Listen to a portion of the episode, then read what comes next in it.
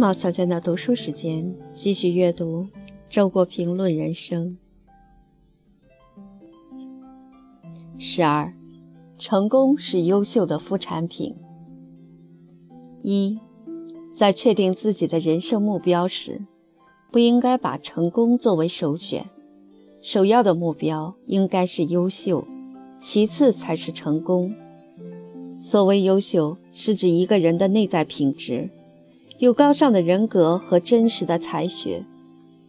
一个优秀的人，即使他在名利场上不成功，他仍能有充实的心灵生活，他的人生仍是充满意义的。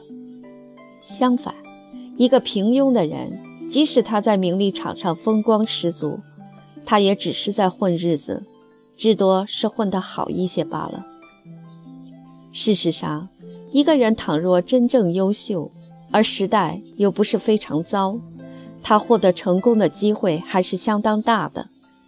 即使生不逢辰，或者运气不佳，也多能在身后得到承认。优秀者的成功往往是大成功，远非那些追名逐利之辈的渺小成功可比。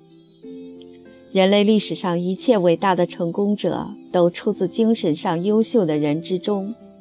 不管在哪一个领域，包括创造财富的领域，做成伟大事业的绝非钻营之徒，而必是拥有伟大人格和智慧的人。一个人能否成为优秀的人，基本上是可以自己做主的；能否在社会上获得成功，则在相当程度上要靠运气。所以，应该把成功看作优秀的副产品，不妨在优秀的基础上争取它。得到了最好，得不到也没有什么。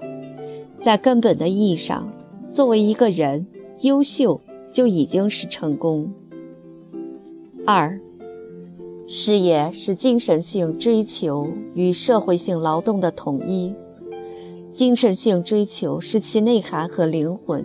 社会性劳动是其形式和躯壳，二者不可缺一。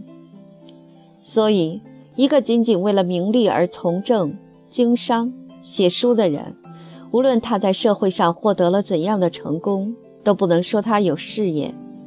所以，一个不把自己的理想、思考、感悟体现为某种社会价值的人，无论他内心多么真诚，也不能说他有事业。三，在人生中，职业和事业都是重要的。大地而论，职业关系到生存，事业关系到生存的意义。在现实生活中，两者的关系十分复杂，从重合到分离、背离，乃至于根本冲突，种种情形都可能存在。人们常常视职业与事业的一致为幸运。但有时候，两者的分离也会是一种自觉的选择。例如，斯宾诺莎为了保证以哲学为事业，而宁愿以磨镜片为职业。因此，事情最后也许可以归结为一个人有没有真正意义上的事业。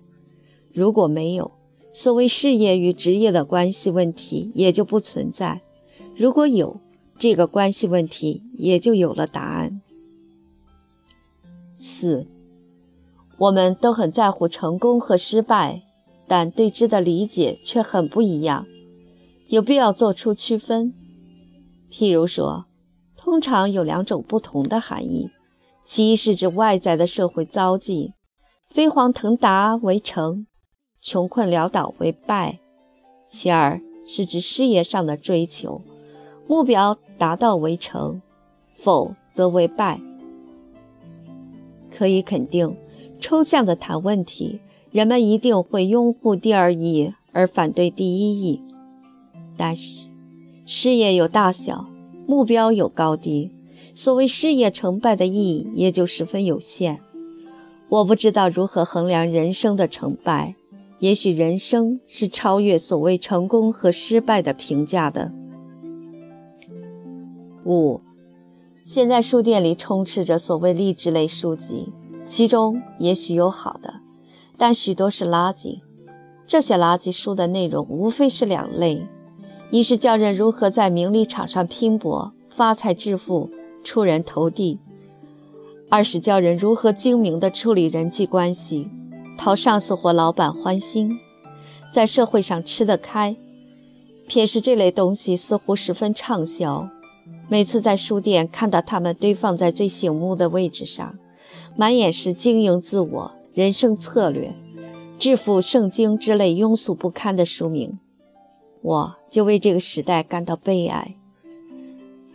自我原是代表每一个人最独特的禀赋和价值，认识和实现自我一直被视为人生的目的，现在。它竟成了一个要经营的对象，以及谋利的手段。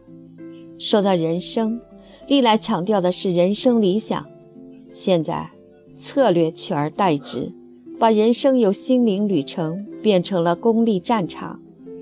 圣经一词象征最高真理，现在居然明目张胆地把制服宣布为最高真理了。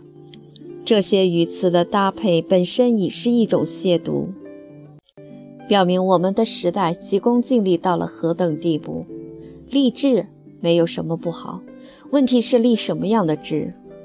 完全没有精神目标，一味追逐世俗的功利，这算什么志？恰恰是胸无大志。六，我对成功的理解：把自己喜欢的事做得尽善尽美，让自己满意，不要去管别人怎么说。七，对于真正有才华的人来说，机会是会以各种面目出现的。